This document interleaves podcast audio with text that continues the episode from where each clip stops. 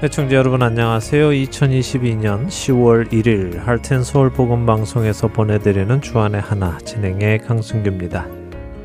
지난 한 주도 세상을 구원하시는 하나님의 사랑을 자신이 심겨진 그 자리에서 주위에 전하신 여러분 되셨으리라 믿습니다.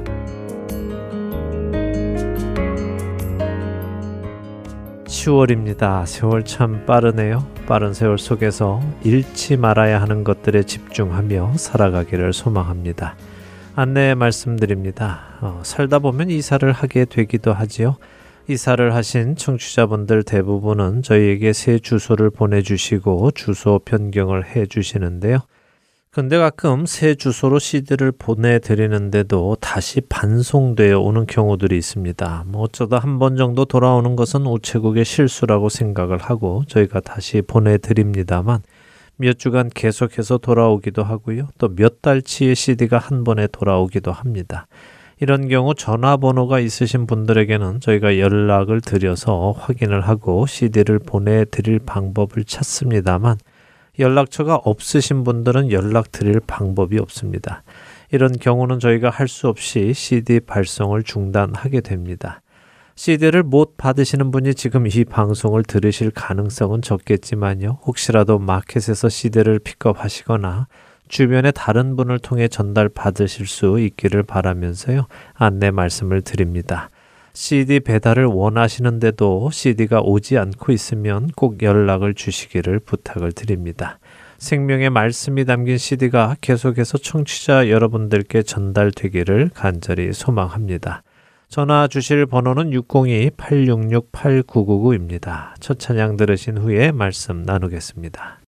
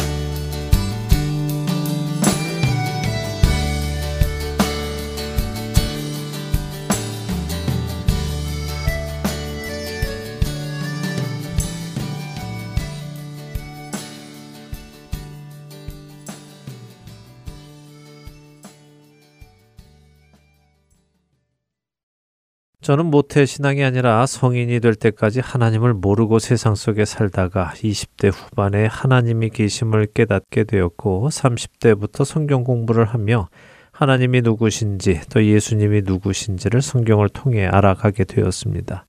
그렇게 성경을 공부하며 하나님을 또 알아가며 많은 궁금증이 생기기 시작했는데요. 그중 모세 율법에 관한 궁금증이 참 많이 있었습니다. 그 중에서도 제가 가장 궁금해 했던 점은 모세 율법 613개 중에 어떤 법들은 여전히 지켜야 하고 또 어떤 법들은 지키지 않아도 되는 것인가 하는 질문이었습니다. 모세의 율법에는 해야 하는 규정들과 해서는 안 되는 규정들로 구성이 되어 있는데요. 그 중에는 우리가 잘 알듯이 음식에 관한 규정도 있고요. 의복에 관한 규정, 또 사람들과의 관계에 관한 규정, 제사와 절기에 관한 규정, 가정과 가족에 관한 규정, 또 문화에 관한 규정들도 있습니다. 근데 이 모든 규정과 규례와 율법 중에 어떤 것은 지켜야 하고 또 어떤 것은 지키지 않아도 되는 것인가요? 어떤 사람들은 지금도 음식에 관한 규정을 지키기도 하고요. 또 어떤 사람들은 음식에 관한 규정은 폐해졌다고 합니다. 어떤 사람들은 제사와 절기에 관한 규정이 폐해졌다고 하기도 하고 어떤 사람들은 제사는 폐해졌지만 절기는 여전히 지켜야 한다고 하기도 하지요. 또 어떤 사람들은 신약 시대에도 여전히 모든 율법을 지켜야 한다 하기도 합니다. 이런저런 의견들이 많이 있는데 과연 그 기준은 무엇이고 또 근거는 무엇인지 저는 참 궁금했었습니다. 도대체 어떤 율법은 우리가 지켜야 하고 어떤 율법은 지키지 않아도 되는지 어느 누구도 명확하게 설명을 해주는 사람은 없었습니다. 마치 뜬구름 잡듯이 도덕적 율법은 여전히 존재하고 나머지는 다 폐해졌다 하기도 하고 십계명만 남기고 다른 율법은 안 지켜도 된다는 분도 계셨지요. 과연 그 기준은 무엇이 될까요?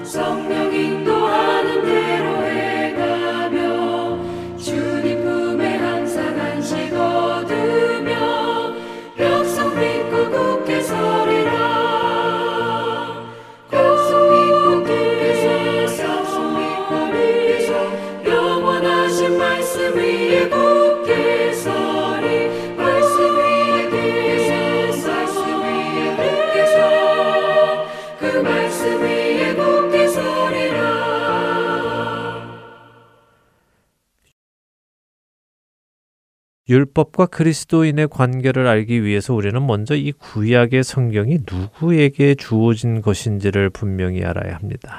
성경은 하나님의 말씀입니다. 이것은 우리 모든 그리스도인들이 동의하지요. 근데 이 성경은 구약과 신약으로 구분이 됩니다. 물론 구약과 신약 모두가 다 하나님의 말씀입니다. 근데 구약과 신약 이 두 하나님의 말씀은 그 대상이 분명하게 다릅니다. 우리는 흔히 성경의 모든 말씀이 우리에게 주신 것이다 라고 말을 합니다. 분명히 맞는 말씀입니다. 성경의 모든 말씀은 모든 믿는 자에게 주시는 말씀이 분명하지요. 그런데 성경의 모든 말씀이 모든 믿는 자에게 주시는 말씀이라는 이 말이 모든 사람이 성경의 모든 율법을 지켜야 한다는 말씀과 동일한 것은 아닙니다. 이게 무슨 말인가 놀라실 수도 있습니다만 성경적으로 생각해 보시기 바랍니다. 구약의 첫 다섯 권의 책, 그 책은 누가 썼을까요? 아무리 학자들이 여러 학설을 주장한다 하더라도 그들의 주장은 별로 중요하지 않습니다. 왜냐하면 예수님께서는 그 다섯 권의 책을 모세의 글, 모세의 책, 모세가 쓴 책 이렇게 지칭하시기 때문입니다. 그렇기에 성경의 첫 책 다섯 권, 우리가 흔히 모세 오경이라고 부르는 창세기, 출애굽기, 레위기, 민수기와 신명기는 모세가 쓴 글이 맞습니다. 근데 모세가 이 글을 쓸 때는 어느 때였습니까? 그렇지요. 애굽에서 나와 가나안 땅에 들어가는 광야의 시간에서 쓴 것입니다. 하나님께서는 모세를 부르시고 그 모세에게 율법을 주셨습니다. 그 율법은 누구에게 주신 것입니까? 모세를 통해 이스라엘에서 나온 이스라엘 백성들에게 주신 것입니다.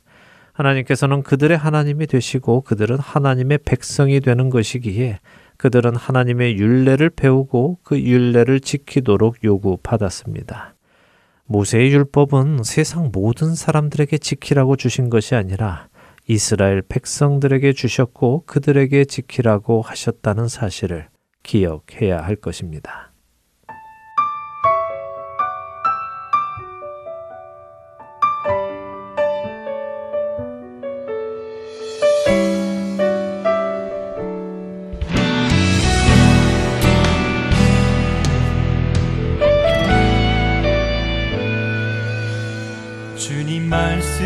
하시면 내가 나가리다.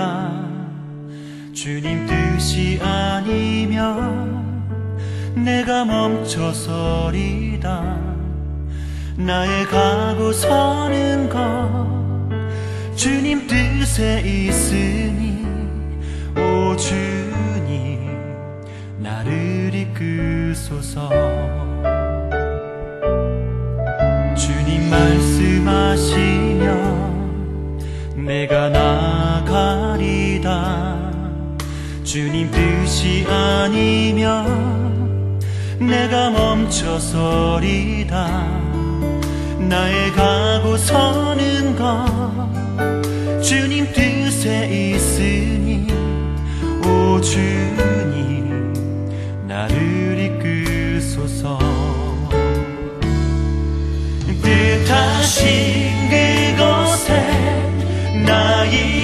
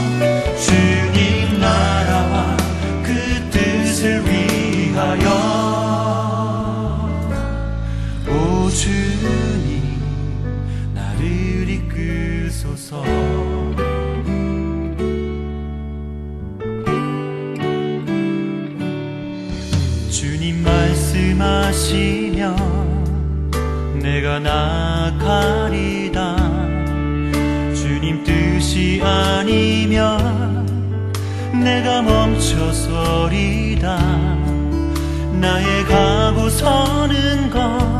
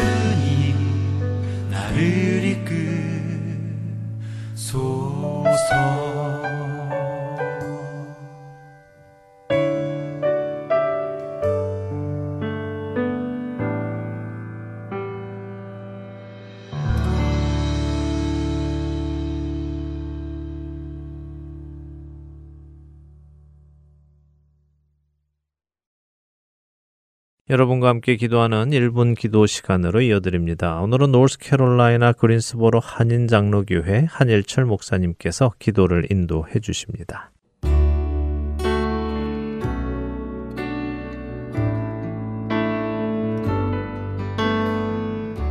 할텐 서울 복음 방송 1분 기도 시간입니다.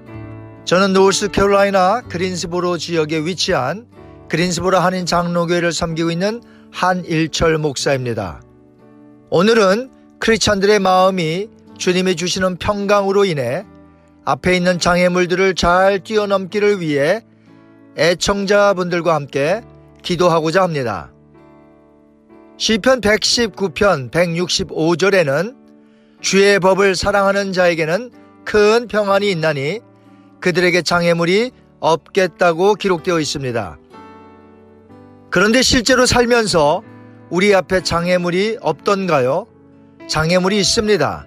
그것도 아주 많이 있습니다. 그렇다면 시편 119편 저자가 말한 장애물이 없다는 것은 무슨 뜻일까요? 이 뜻은 하나님의 말씀을 사모하여 큰 샬롬을 얻는 자는 그 앞에 비록 장애물이 있다 할지라도 그것이 그를 넘어뜨리는 장애물이 결코 될 수 없다는 것을 표현한 것입니다. 장애물을 뛰어넘는 허들 선수들을 생각해 보시기 바랍니다. 그 선수들은 앞에 있는 장애물을 장애물로 여기지 않습니다. 원래 자신들 앞에 허들 장애물이 있음을 잘 알고 있기 때문입니다. 그들은 오히려 빠른 스피드로 허들 장애물을 뛰어넘습니다. 자신들을 가로막는 힘겨운 장애물로 보지 않는다는 것이죠. 우리 앞에 있는 장애물을 우리도 그렇게 봐야 할 것입니다. 장애물은 뛰어넘으라고 있는 것입니다. 존 번연의 천로 역정을 보면 크리스찬이 걷고 있는 좁은 길의 앞쪽을 주의 깊게 살펴보니 두 마리의 사자가 길을 막고 누워 있었습니다. 크리스찬은 사자들을 자기 앞을 가로막는 장애물로 여기고 두려워서 다시 돌아가려는 듯한 모습을 하자 그곳에 있던 문지기가 크게 외칩니다. 사자들은 사슬에 매어 있으니 무서워하실 필요가 하나도 없습니다. 믿는 자들의 신앙을 시험해 보고 믿지 않는 자들을 가려내기 위해서 사자들을 거기에 메어둔 것 뿐입니다. 길 한가운데로 오시면 아무런 상처도 입지 않고 안전하게 지나칠 수 있을 것입니다. 라고 문지기가 말합니다.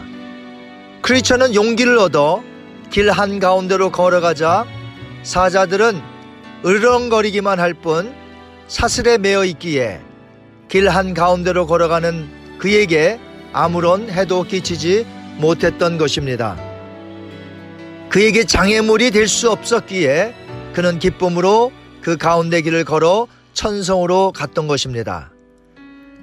오늘날 앞에 있는 것을 장애물로 여겨 넘어지고 실족하는 분들이 많은 것 같습니다.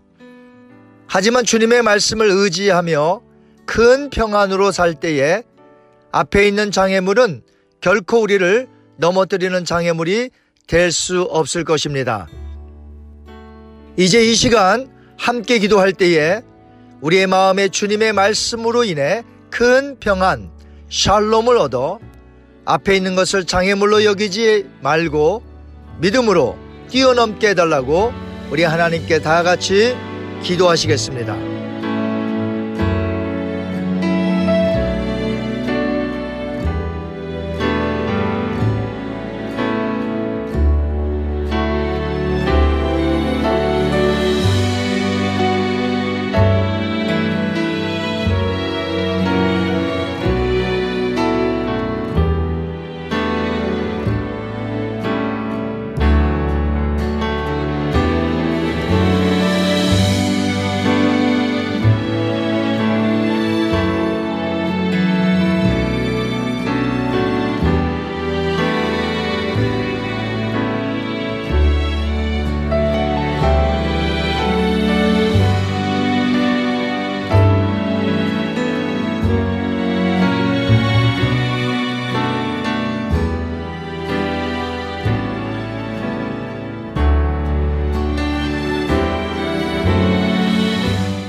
자비로우신 하나님 아버지, 하나님의 말씀으로 우리 마음에 풍성해지기를 원합니다.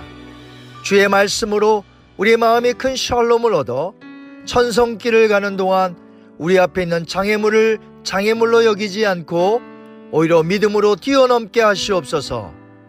그래서 한 해를 승리하게 하옵소서. 감사하며 예수님의 이름으로 기도하옵나이다. 아멘.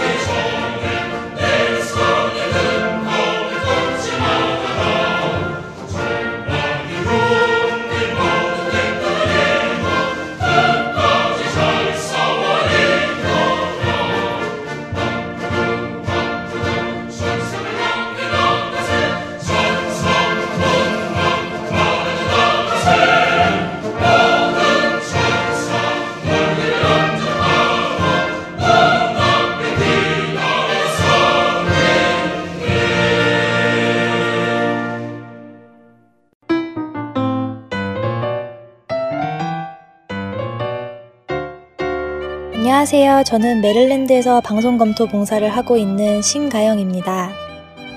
Heart and Seoul 복음방송 홈페이지에 방문해 보셨나요? 홈페이지 www.heartandseoul.org에 접속하시면 더 많은 방송을 들으실 수 있습니다.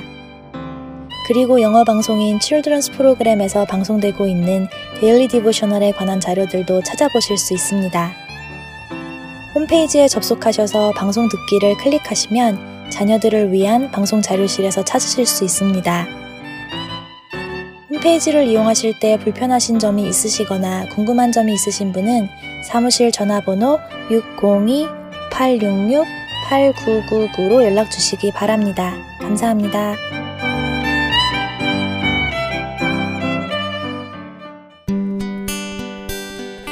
기쁜 소식 사랑으로 땅끝까지 전하는 아랜소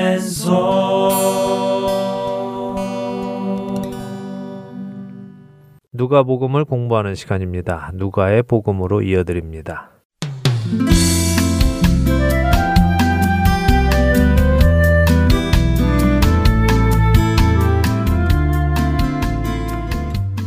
애청자 여러분 안녕하세요. 우리 안에 이루어진 일을 더 자세히 알기 위해 기록된 누가복음을 공부하는 시간입니다. 누가복음 진행의 함혜진입니다. 네, 여러분 안녕하세요. 강승규입니다. 지난 시간 예수님께서 해주신 왕권을 받으러 가는 귀인의 이야기를 살펴보기 시작했습니다. 네. 예수님께서 여러 번 자신이 죽으셔야 하심을 말씀하셨는데도 불구하고 여전히 예루살렘에 가시면 메시아 왕국을 세울 것이라고 생각하고 있는 제자들과 청중들에게 해주신 비유임을 배웠습니다. 네, 이제 예루살렘에 가시면 예수님은 죽으셨다가 살아나신 후에 하나님 나라에 가 계셨다가 거기서 왕권을 받으시고 다시 돌아오실 것입니다. 네. 그것을 이해하지 못하는 자들에게 예수님은 이 비유를 해주시며 예수님께서 한동안 계시지 않을 것임을 말씀하시는 것이죠. 그렇게 이 비유를 잘 살펴보면요. 앞으로 어떤 일이 일어날 것인지도 추측할 수 있습니다. 예수님의 비유에 의하면 이렇게 귀인이 왕권을 받으러 떠나며 자신의 종들에게 문화를 주고는 장사를 하라고 명했습니다. 그리고 자신은 왕위를 받으러 떠나지요. 근데 이 귀인이 다스리는 나라의 백성들은 그 귀인을 미워해서 그 귀인이 왕이 되는 것을 싫어했습니다. 그래서 자신들의 의견을 사람을 보내서 귀인에게 왕권을 줄 권세자에게 알렸죠. 하지만 그런 그들의 의견은 받아들여지지 않았습니다. 권세자는 그 귀인에게 왕권을 주었고 귀인은 돌아오게 됩니다. 왕으로서 돌아오는 네. 것이죠. 이 귀인이 합법적인 왕으로 돌아와서 제일 먼저 한 일이 무엇입니까? 은 열문화를 맡기고 간 종들을 불러 어떻게 장사를 했는지를 알아보는 것이었죠. 그랬습니다. 그랬더니 어떤 일이 있었습니까? 열 문화를 남긴 종도 있었고 다섯 문화를 남긴 종도 있어서 그들에게는 잘하였다 착한 종이여라고 칭찬을 하면서 그들에게 열골 다스리는 권세, 다섯 골을 다스리는 권세를 주었어요. 네. 그런데 한 종은 그냥 문화를 수건에 쌓아놓고 있다가 다시 이 귀인에게 돌려주면서 자신은 주인이 두지 않은 것을 취하고 심지 않은 것을 거두는 사람이며 엄한 사람인 것을 알아서 그냥 이렇게 수건에 싸두었다가 다시 주는 것이라고 했습니다. 네, 그랬습니다. 그래서 지난 시간 끝에 하면진 아나운서가 이 주인이 정말 그런 나쁜 사람입니까? 하고 물으셨어요. 네, 맞아요. 이 왕으로 돌아온 귀인이 예수님이실 텐데 예수님이 그렇게 나쁜 분일 리가 없잖아요. 네. 지난 시간에 설명하실 때 두지 않은 것을 취하고 심지 않은 것을 거둔다는 표현은 자신의 노력 없이 다른 사람의 몫을 취하는 고리대금업자를 빗대어 하는 말이라고 하셨잖아요. 네. 예수님이 그런 고리대금업자 같은 분일 리가 없지요. 맞습니다. 그럴 리가 없지요. 예. 그런 데 이 종은 그렇게 생각했습니다. 네. 이 종은 자신이 열심히 일을 해서 이익을 남겨봐야 주인이 다 가지고 갈 것이고 자신에게는 아무것도 남지 않을 것이라고 생각했죠. 네. 그리고 혹시라도 자신이 이 문화로 이익을 내기보다 손해라도 보게 되면 그 손해까지 자신이 책임을 져야 하기에 괜히 장사하는 것보다 그냥 음. 수건에 싸 놓았다가 주는 것이 상책이라고 생각을 한 것입니다. 네. 자, 여기까지 우리가 이야기를 지난 시간에 했는데요. 자, 이런 종에게 귀인이 어떻게 반응합니까? 22절에 보니까 악한 종이라고 그를 부르며 책망하시네요. 네, 여기 이 귀인은 종이 표현한 그런 나쁜 사람이 아닙니다. 그것은 종 자신이 귀인을 바라보는 생각일 뿐이죠. 자, 이런 종에게 귀인은 이렇게 말씀합니다. 좋다. 네가 정말 내가 그렇게 두지 않은 것을 취하고 심지 않은 것을 거두는 엄한 사람으로 알았다면 다시 말해서 네가 나를 위해 일해서 이익을 남겼을 때에 내가 그 이익을 다 가져갈 박한 사람이기에 너에게 아무런 유익이 없는 일을 하기가 싫었고 또 혹시라도 손해를 보면 네가 그 손해를 배상해야 할까봐 그것도 싫었다면 그냥 은행에라도 넣어 두었으면 너는 일을 안 하니까 음. 네가 고생한 것을 빼앗길 일도 없고 은행이니까 돈이 줄어들 일도 없으니 너는 손해 볼 것도 없지 않았느냐. 그러니 그렇게라도 했어야지 이게 음. 뭐냐. 너는 너 생각대로 나를 판단해서 내가 너에게 주고 간 그 문화를 낭비했다. 또 시간을 낭비했다 하고 책망하는 것입니다. 네. 그리고는 그의 문화를 빼앗아서 열 문화 있는 사람에게 주도록 하지요. 그리고는 중요한 일을 27절에 또 하십니다. 무엇입니까? 종들과 계산을 다 한 후에는 귀인이 왕이 되기를 원치 않았던 사람들을 다 끌어내어 죽이라고 하네요. 네. 그들을 원수라고 부르면서요. 예. 아, 무서운데요. 무섭지요. 네. 그러나 무서운 것이지만 이것이 정의이기도 합니다. 네. 잘못된 것을 바로잡는 것이죠. 어쩌면 사람들은 아니 뭐 그 귀인이 왕이 되는 것을 싫어할 수도 있지. 음. 뭐꼭 그 사람만이 왕이 되는 것을 기뻐해야 하나? 그 귀인 정말 나쁘다라고 할 수도 네. 있습니다. 아, 민주주의 시대에 사는 우리들은 충분히 그런 생각을 할 수 있습니다. 그렇지만 우리는 이 부분을 영적으로 생각해 보아야 합니다. 자, 이제부터 이 왕권을 받으러 멀리 떠난 이 귀인의 비유를 예수님과 관련해서 설명을 드려 보겠습니다. 네. 이미 이야기 나눈 것처럼 하나님의 어린 양으로 오신 예수님은 이제 예루살렘에 가셔서는 죽으시고 부활하시고 승천하신 후에 하나님 아버지의 때가 되었을 때 이 땅에 다시 오실 것입니다. 그러나 그때는 하나님의 어린 양으로 오시는 것이 아니라 왕 중의 왕으로 다시 오십니다. 근데 예수님께서 가시기 전에 그의 제자들에게 문화를 맡기실 것입니다. 그것은 복음을 맡기시는 것이라고 이해하면 되겠습니다. 네. 구원의 사역을 맡기시는 것이죠. 장사를 하라는 것은 가진 것을 통해 이윤을 내라는 것입니다. 그래서 제자들은 예수님께서 주고 가신 복음을 전할 것입니다. 어떤 사람들은 다섯 배, 어떤 사람들은 열 배의 열매를 맺을 것입니다. 이들은 기쁨으로 그 일에 참여할 것입니다. 그런데 이런 제자도 있습니다. 어, 내가 이거 뭐 죽도록 고생해봐야 이 모든 영광은 음. 다 예수님이 가지고 가실 것 아닌가? 나는 아무 영광을 받지도 못하는데 고생은 내가 하고 음. 영광은 예수님이 혼자 다 받아가네. 에이 이거 영양가 없. 없어. 나는 별로 하고 싶지 않아. 라고 생각하는 제자들도 있을 수 네. 있죠. 그리고 실제로 우리 중에도 이런 생각을 하는 사람들이 있습니다. 하긴 정말 예수님이 영광을 다 가지고 가실 거니까 나는 싫다 하는 사람은 없겠지만 그래도 자신도 좀 알아주셨으면 하는 생각을 하는 사람들은 있을 것 같아요. 네, 뭐 콩고물이라도 떨어지길 바라는 사람들이 있겠죠. 네. 사실 우리 중 많은 사람들은요 주님의 일을 한다면서도 주님의 영광을 위해 일한다고 한다면서도 자신이 사람들에게 드러나지 못하고 자신이 인정받지 못하고 사람들이 자신에게 칭찬과 박수를 보내지 않으면 이 복음을 전하는 일을 기뻐하지 않는 사람들이 있습니다. 예수님도 흥하고 나도 좀 흥해야 하겠다는 사람들이 네. 많이 있죠. 예수님도 영광 받으시고 나도 곁에서 같이 영광 좀 받아보겠다는 사람들이 많이 있습니다. 네. 그러나 그것은 결코 성경이 말씀하시는 예수님의 제자의 모습이 아닙니다. 세례 요한을 기억하시기 바랍니다. 세례 요한은 예수님은 흥하시고 나는 쇠하여야 한다고 분명하게 말했습니다. 그것이 우리가 기억해야 하는 제자의 자세입니다. 나는 최선을 다해 예수님의 영광을 위해 살지만 결코 내가 드러나서는 안 되고 내가 주인공의 자리에 올라가서도 안 되며 그렇게 되지 않는 것을 섭섭해 하거나 불평이 되어서는 안 되는 것입니다. 그는 흥하고 나는 쇠하여야 한다는 세례 요한의 말씀이 다시 제 마음에 다가오네요. 저는 정말 그렇게 살고 있는가 점검해 보게 됩니다. 네, 혹시 우리 중에 그런 생각으로 주님께서 맡기신 일을 회피하고 있는 사람은 없는지 확인해 보시기 바랍니다. 네. 자, 그런데 그런 사람만 있는 것이 아닙니다. 종 중에는 내가 괜히 복음 전했다가 그 사람이 안 믿으면 어떻게 음. 하지? 그 사람이 나한테 화를 내면 어떻게 하지? 안 믿는 그 사람도 다 내 책임 아닌가? 예수님께서 그들의 영혼의 구원에 대해서 나에게 책임을 물으시면 어떻게 하지 하면서 복음이 필요한 사람에게 복음을 전하지 않는 사람도 있습니다. 네. 이거 역시 잘못된 생각이지요.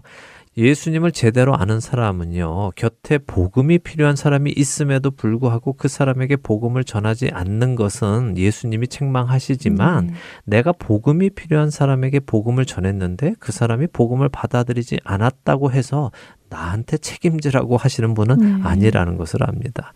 결국 이 종, 이 악한 종은 예수님을 사랑해서 예수님을 쫓고 예수님을 사랑해서 그분이 기뻐하시는 일을 자신도 기뻐하는 사람이 아니라 그냥 자신의 유익을 위해서 예수님을 쫓는 그런 사람을 의미하는 네. 것입니다. 이런 사람은 예수님의 제자로서 자격이 없는 사람입니다. 자, 예수님이 이 땅에 왕으로 다시 오실 때 예수님은 먼저 예수님의 제자들, 이것은 열두 제자만이 아니라 열두 제자로 인하여 생겨나는 오고 오는 모든 세대의 제자들에게 먼저 그들이 한 일에 대해서 계산을 하실 것이라는 말씀입니다. 우리가 성도이고 또 예수님을 따르는 사람들이라면 우리가 우리의 삶에서 복음을 가지고 생명을 살리는 일에 참여하였는지 참여하지 않았는지를 물으시고 그것에 대해 평가하신다는 말씀이네요. 그렇죠. 예수님은 다시 오셔서 그분의 제자들을 먼저 점검하실 것입니다. 네. 잘 했는지 못 했는지 점검하시고 상을 줄 자에게는 상을 주시고 벌을 주어야 할 자에게는 벌을 주실 것입니다. 그리고는 또 한 가지 일을 하시죠. 그것은 바로 예수님의 원수들을 처벌하시는 일입니다. 자, 예수님의 백성 당시의 이스라엘은 예수님을 미워했습니다. 그들은 예수님을 거부했죠. 하나님께서 보내신 메시아를 자신들은 싫다고 거부하고는 그분이 자신들의 왕이 되지 못하도록 하나님께 요구합니다. 우리에게 제대로 된 메시아를 주세요라고 하는 것입니다. 그러나 그들이 싫든 좋든 하나님께서 정하신 메시아는 변하지 않는 네. 것입니다. 아무리 사람들이 예수님을 싫어해도 예수님이 왕이 되시는 것을 막을 수는 없습니다. 예수님께 왕권을 주신 분은 온 우주의 창조자이시며 주인이신 하나님 아버지이시기에 그렇습니다. 하나님께서 독생자 예수 그리스도께 세상의 모든 권세를 주실 것입니다. 우리가 잘 아는 말씀이 있죠. 빌립보서 2장 5절에서 11절을 좀 읽어 볼까요? 네, 빌립보서 2장 5절부터 11절 읽겠습니다. 너희 안에 이 마음을 품으라. 곧 그리스도 예수의 마음이니. 그는 근본 하나님의 본체시나 하나님과 동등됨을 취할 것으로 여기지 아니하시고 오히려 자기를 비워 종의 형체를 가지사 사람들과 같이 되셨고 사람의 모양으로 나타나사 자기를 낮추시고 죽기까지 복종하셨으니 곧 십자가에 죽으심이라. 이러므로 하나님이 그를 지극히 높여 모든 이름 위에 뛰어난 이름을 주사 하늘에 있는 자들과 땅에 있는 자들과 땅 아래에 있는 자들로 모든 무릎을 예수의 이름에 꿇게 하시고 모든 입으로 예수 그리스도를 주라 시인하여 하나님 아버지께 영광을 돌리게 하셨느니라. 네, 자, 인간의 몸을 입고 이 땅에 오셔서 하나님의 뜻에 순종하시고 죽으시고 부활하신 예수님을 하나님께서는 지극히 높여 주셔서 모든 이름 위에 뛰어난 이름을 주십니다. 네. 하늘에 있는 자들이나 땅에 있는 자들이나 땅 아래에 있는 자들까지도 모두 예수의 이름 앞에 무릎 꿇게 하시고 그 입으로는 예수님을 주님이라고 시인하게 하실 것이라고 하시죠. 하나님이 예수님을 왕으로 세우십니다. 그렇게 어느 누구도 그것을 거절할 수 없고 막을 수도 없습니다. 그러나 이것을 막으려는 세력은 있죠. 그들은 하나님의 뜻을 거절하는 세력이고 예수님을 미워하는 세력입니다. 이것을 성경적 표현으로는 적 그리스도, 그러니까 그리스도를 대적하는 세력이라고 부르는 음. 것입니다. 이들은 당연히 예수 그리스도께서 왕이 되실 때에 심판을 받아야 하죠. 마지막 날에 예수님은 모든 원수를 물리치시고 그들을 심판하실 것입니다. 자, 바로 이 사실을 예수님은 지금 이 멀리 왕권을 받으러 가는 귀인의 비유를 통해서 제자들에게 또 삭개오의 집에 있던 청중들에게 말씀하시는 것입니다. 그리고서는 어떻게 하십니까? 자, 28절부터 34절을 읽어 볼까요? 네, 누가복음 19장 28절에 서 34절입니다. 예수께서 이 말씀을 하시고 예루살렘을 향하여 앞서서 가시더라. 감람원이라 불리는 산 쪽에 있는 백가베와 베다니에 가까이 가셨을 때 제자 중 둘을 보내시며 이르시되 너희는 맞은편 마을로 가라. 그리로 들어가면 아직 아무도 타보지 않은 낙이 새끼가 매여 있는 것을 보리니 풀어 끌고 오라. 만일 누가 너희에게 어찌하여 푸느냐 묻거든 말하기를 주가 쓰시겠다 하라 하심에 보내심을 받은 자들이 가서 그 말씀하신 대로 만난지라. 나귀 새끼를 풀 때에 그 임자들이 이르되 어찌하여 나귀 새끼를 푸느냐 대답하되 주께서 쓰시겠다 하고 네. 드디어 예루살렘으로 가시는군요. 그렇습니다. 예수님께서 예루살렘을 향하여 앞서서 가십니다. 죽으러 가시는데 앞서서 음. 가십니다. 의미가 남다르지요? 그러게요. 죽으러 간다면 왠지 뒤로 쳐져서 갈 것 같은데 예수님은 앞서서 가시네요. 네, 그것이 참된 주인의 모습입니다. 예수님은 우리에게 희생을 강요하시거나 헌신을 강요하지 않으십니다. 예수님은 하나님을 사랑하시고 하나님의 백성인 죄인을 사랑하셨습니다. 그래서 그 길을 먼저 가십니다. 내가 먼저 갈 테니 너희도 나를 보고 나의 길을 따라와라 하고 가시는 분입니다. 그러니까 우리가 그분을 잘 살피며 그분이 어떻게 하셨나 생각하며 그분이 가신 그 길을 따라가야 하는 것입니다. 자, 그 예수님이 먼저 앞서서 예루살렘으로 가십니다. 드디어 마지막 6월절 하나님의 어린 양으로 제물이 되시기 위해 예루살렘으로 가십니다. 가시다가 감람원이라 불리는 장소, 그러니까 감람산에 가까이 가십니다. 근데 그 지역의 이름이 나오죠? 이름이 뭐라고 하십니까? bet바게와 베단이라고 하시네요. 네, 자 예수님은 감람산 곧 올리브산 쪽으로 가십니다. 스가랴서 14장 4절에 보면요. 여호와의 날이 이르르면 여호와께 서 예루살렘 앞 곧 동쪽 감람산에 서실 것이요라고 하십니다. 예수님이 곧 하나님이시니까 지금 거기에 서시는 것이군요. 그렇죠. 그런데 이 장소 벳바게는요. 성경에 이 장면에만 음, 나오는 동네 이름입니다. 네. 마태복음 21장, 마가복음 11장, 그리고 여기 누가복음 19장 이렇게 세 복음서 모두 예수님께서 예루살렘에 들어오시려고 하시는 그 장면에만 기록을 하고 있는데요. 그럼 이 벳바게는 무슨 의미일까요? 벳 바게는 덜 익은 무화과의 집이라는 음. 의미를 가지고 있습니다. 덜 익은 무화과의 집이요. 네. 이름이 특이하네요. 특이하지요? 네. 예, 무화과 나무는 성경에서 이스라엘을 의미할 때가 많지요. 네. 근데 지금 예루살렘에 들어가시는 예수님께서 벳바게라는 곳에 가십니다. 덜 익은 무화과의 집. 그러니까 아직 참된 이스라엘이 되지 못한 이스라엘. 영적으로 덜 성숙한 이스라엘, 예수님을 메시아로 받아들이지 못하는 이스라엘을 의미하는 그런 장소에 예수님은 가셔서는 그들에게 예수님이 바로 약속된 메시아이심을 다시 한번 보여주려 하시는 것입니다. 네. 자, 무엇을 하려고 하십니까? 제자들을 보내셔서 어디 어디에 가면 아직 아무도 타보지 않은 나귀 새끼가 매여 있는 것을 볼 것이다. 그것을 보면 풀어서 끌고 와라라고 하십니다. 왜 그러셨을까요? 구약에 메시아께서 나귀 새끼를 타고 오신다는 예언이 있어서 그런 것 아닌가요? 맞습니다. 조금 전에 여호와의 날에 하나님께서 오셔서 감 람산에 서실 것이다 하는 예언이 담긴 스가랴 9장 9절에 그 예언이 있었죠. 한번 읽어 주세요. 네, 스가랴서 9장 9절입니다. 시온에 따라 크게 기뻐할지어다. 예루살렘에 따라 즐거이 부를지어다. 보라, 내 왕이 내게 임하시나니 그는 공의로우시며 구원을 베푸시며 겸손하여서 나귀를 타시나니 나귀의 작은 것 곧 나귀 새끼니라. 네. 네, 정말 예언되어 있네요. 예, 오시는 메시아는요. 겸손하셔서 새끼 나귀를 타고 오신다고 하지요. 네. 예수님이 왕으로 다시 오실 때는 백마를 타고 오신다고 요한계시록 19장 11절은 말씀하십니다. 네. 그러나 처음 오시는 예수님은 하나님의 어린 양으로 겸손하게 오시는 예수님은 새끼 나귀를 타고 오십니다.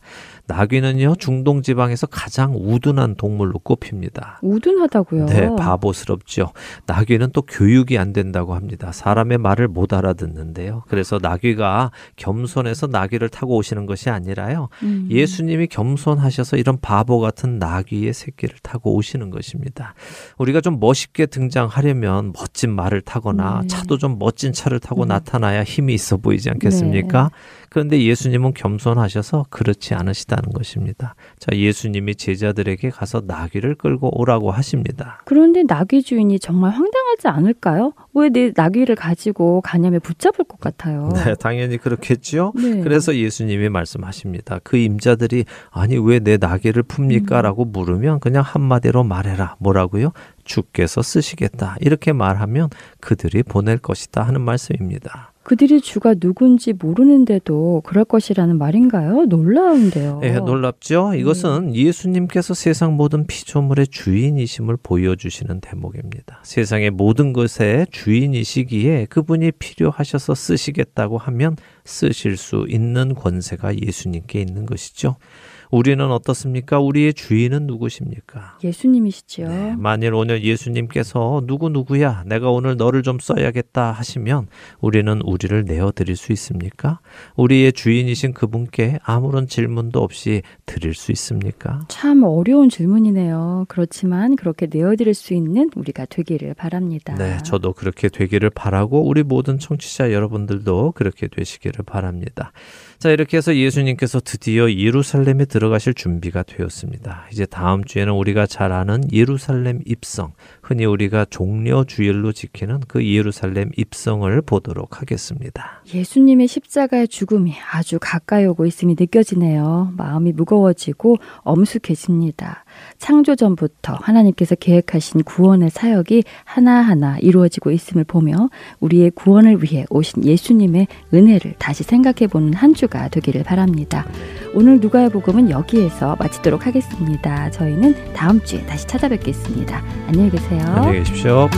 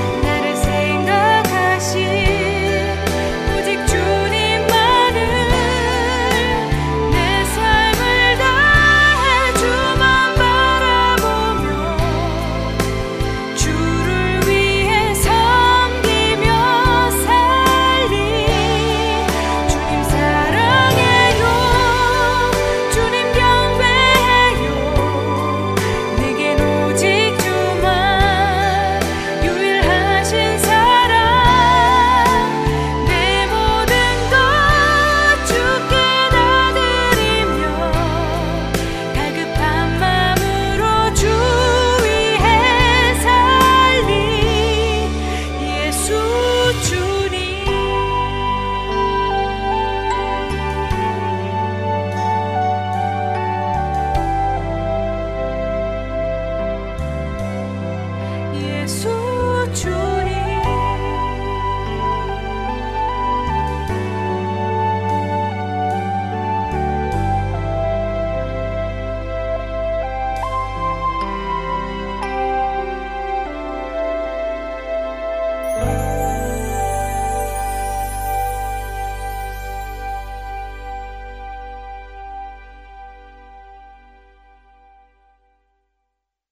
구약 시대의 모세의 율법은 하나님의 백성인 이스라엘 백성들에게 주어진 것이며 그들이 지켜야 할 것이었습니다. 만일 이방인이 자신도 하나님을 믿고 하나님의 백성이 되고자 했다면 그 사람은 할례를 받고 유대교에 입교하여 모세의 율법을 지켜야 했지요.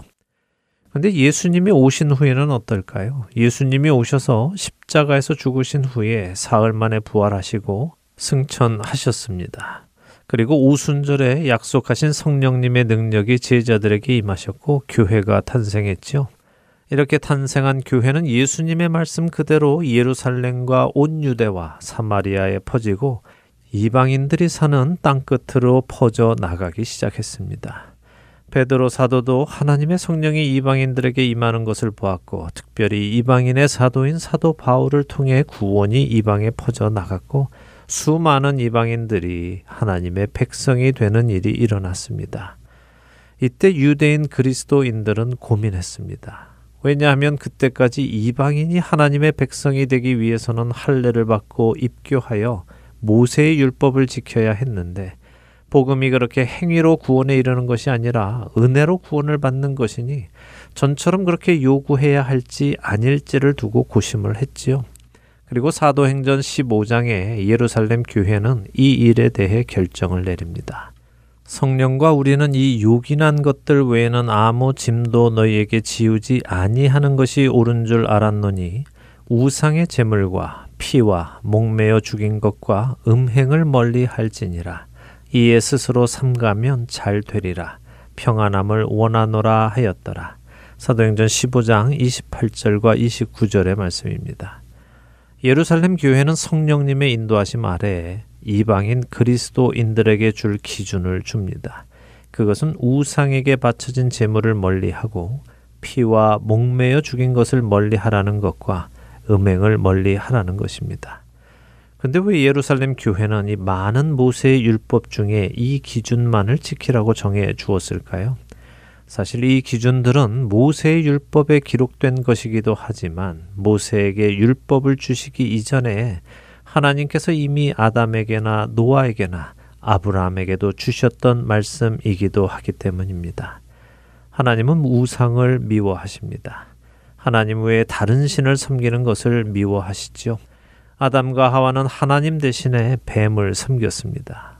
뱀의 말을 듣고 행했다는 것은 뱀을 섬긴 것이고 자신을 사랑하시는 하나님을 버리고 뱀과 음행한 것입니다. 이것은 흔한 이단들이 말하는 그런 육체적 관계를 말씀드리는 것이 아닙니다. 아담과 하와의 영혼이 하나님을 배신하고 뱀과 하나가 되었다는 말씀입니다. 하나님은 방주에서 나온 노아와 그 가족, 다시 말해 모든 인류에게 고기를 먹되 핏째 먹지 말라고 하셨습니다. 피는 생명의 근원이기 때문이라고 하시죠. 목매어 죽인 고기를 먹지 말라고 하는 이유 역시 바로 그 때문입니다. 목매어 죽인 고기는 피를 빼지 않기 때문에 목매어 죽인 고기를 먹는 것은 피와 함께 고기를 먹는 것이 되기에 예루살렘 교회가 그것을 막는 것입니다. 이방인으로 그리스도인이 되어 하나님의 백성이 된 우리들에게는 모세의 율법을 지키라고 요구하신 적이 없습니다. 그러니 지키라고 하신 적이 없는 그 모세의 율법을 지켜야 하느냐 마느냐를 두고 논하지 마시기 바랍니다. 대신 우리에게는 지키라고 주신 법이 있습니다. 새 계명을 너희에게 주노니 서로 사랑하라. 내가 너희를 사랑한 것 같이 너희도 서로 사랑하라. 잡히시던 날 밤 예수님은 요한복음 13장 34절에서 제자들에게 이렇게 새 계명을 주셨습니다. 사랑하는 할텐 서울 복음 방송 애청자 여러분. 여러분은 우리에게 주어진 새로운 계명, 서로 사랑하라는 그 계명을 지키며 살아가고 계십니까? 우리가 구약의 모든 계명을 다 지킨다 하더라도 서로 사랑하라는 이 계명을 지키지 못한다면 우리는 아무것도 아닙니다. 예수님 당시 바리새인들은 모세의 율법을 열심히 지켰고 장로들의 유전까지 만들어서 지켰지만 그들은 하나님을 사랑하지 않았고 하나님을 사랑하지 않았기에 하나님의 형상을 따라 지음받은 사람도 사랑하지 않았습니다. 중요한 것은 율법이 아니라 사랑입니다.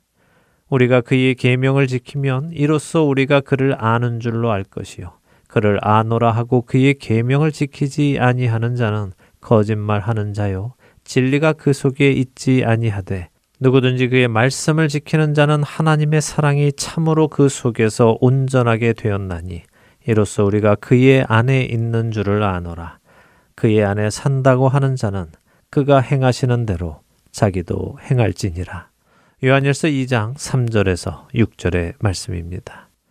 하나님의 사랑으로 구원받았기에 그 사랑으로 서로 사랑하며 참된 구원을 받은 것을 증거할 수 있는 저와 애청자 여러분이 되시기를 소원하며 오늘 주안의 하나 여기에서 마치도록 하겠습니다. 함께 해주신 여러분들께 감사드리고요. 저는 다음 주 이 시간 다시 찾아뵙겠습니다. 지금까지 구성과 진행의 강순기였습니다. 애청자 여러분 안녕히 계십시오.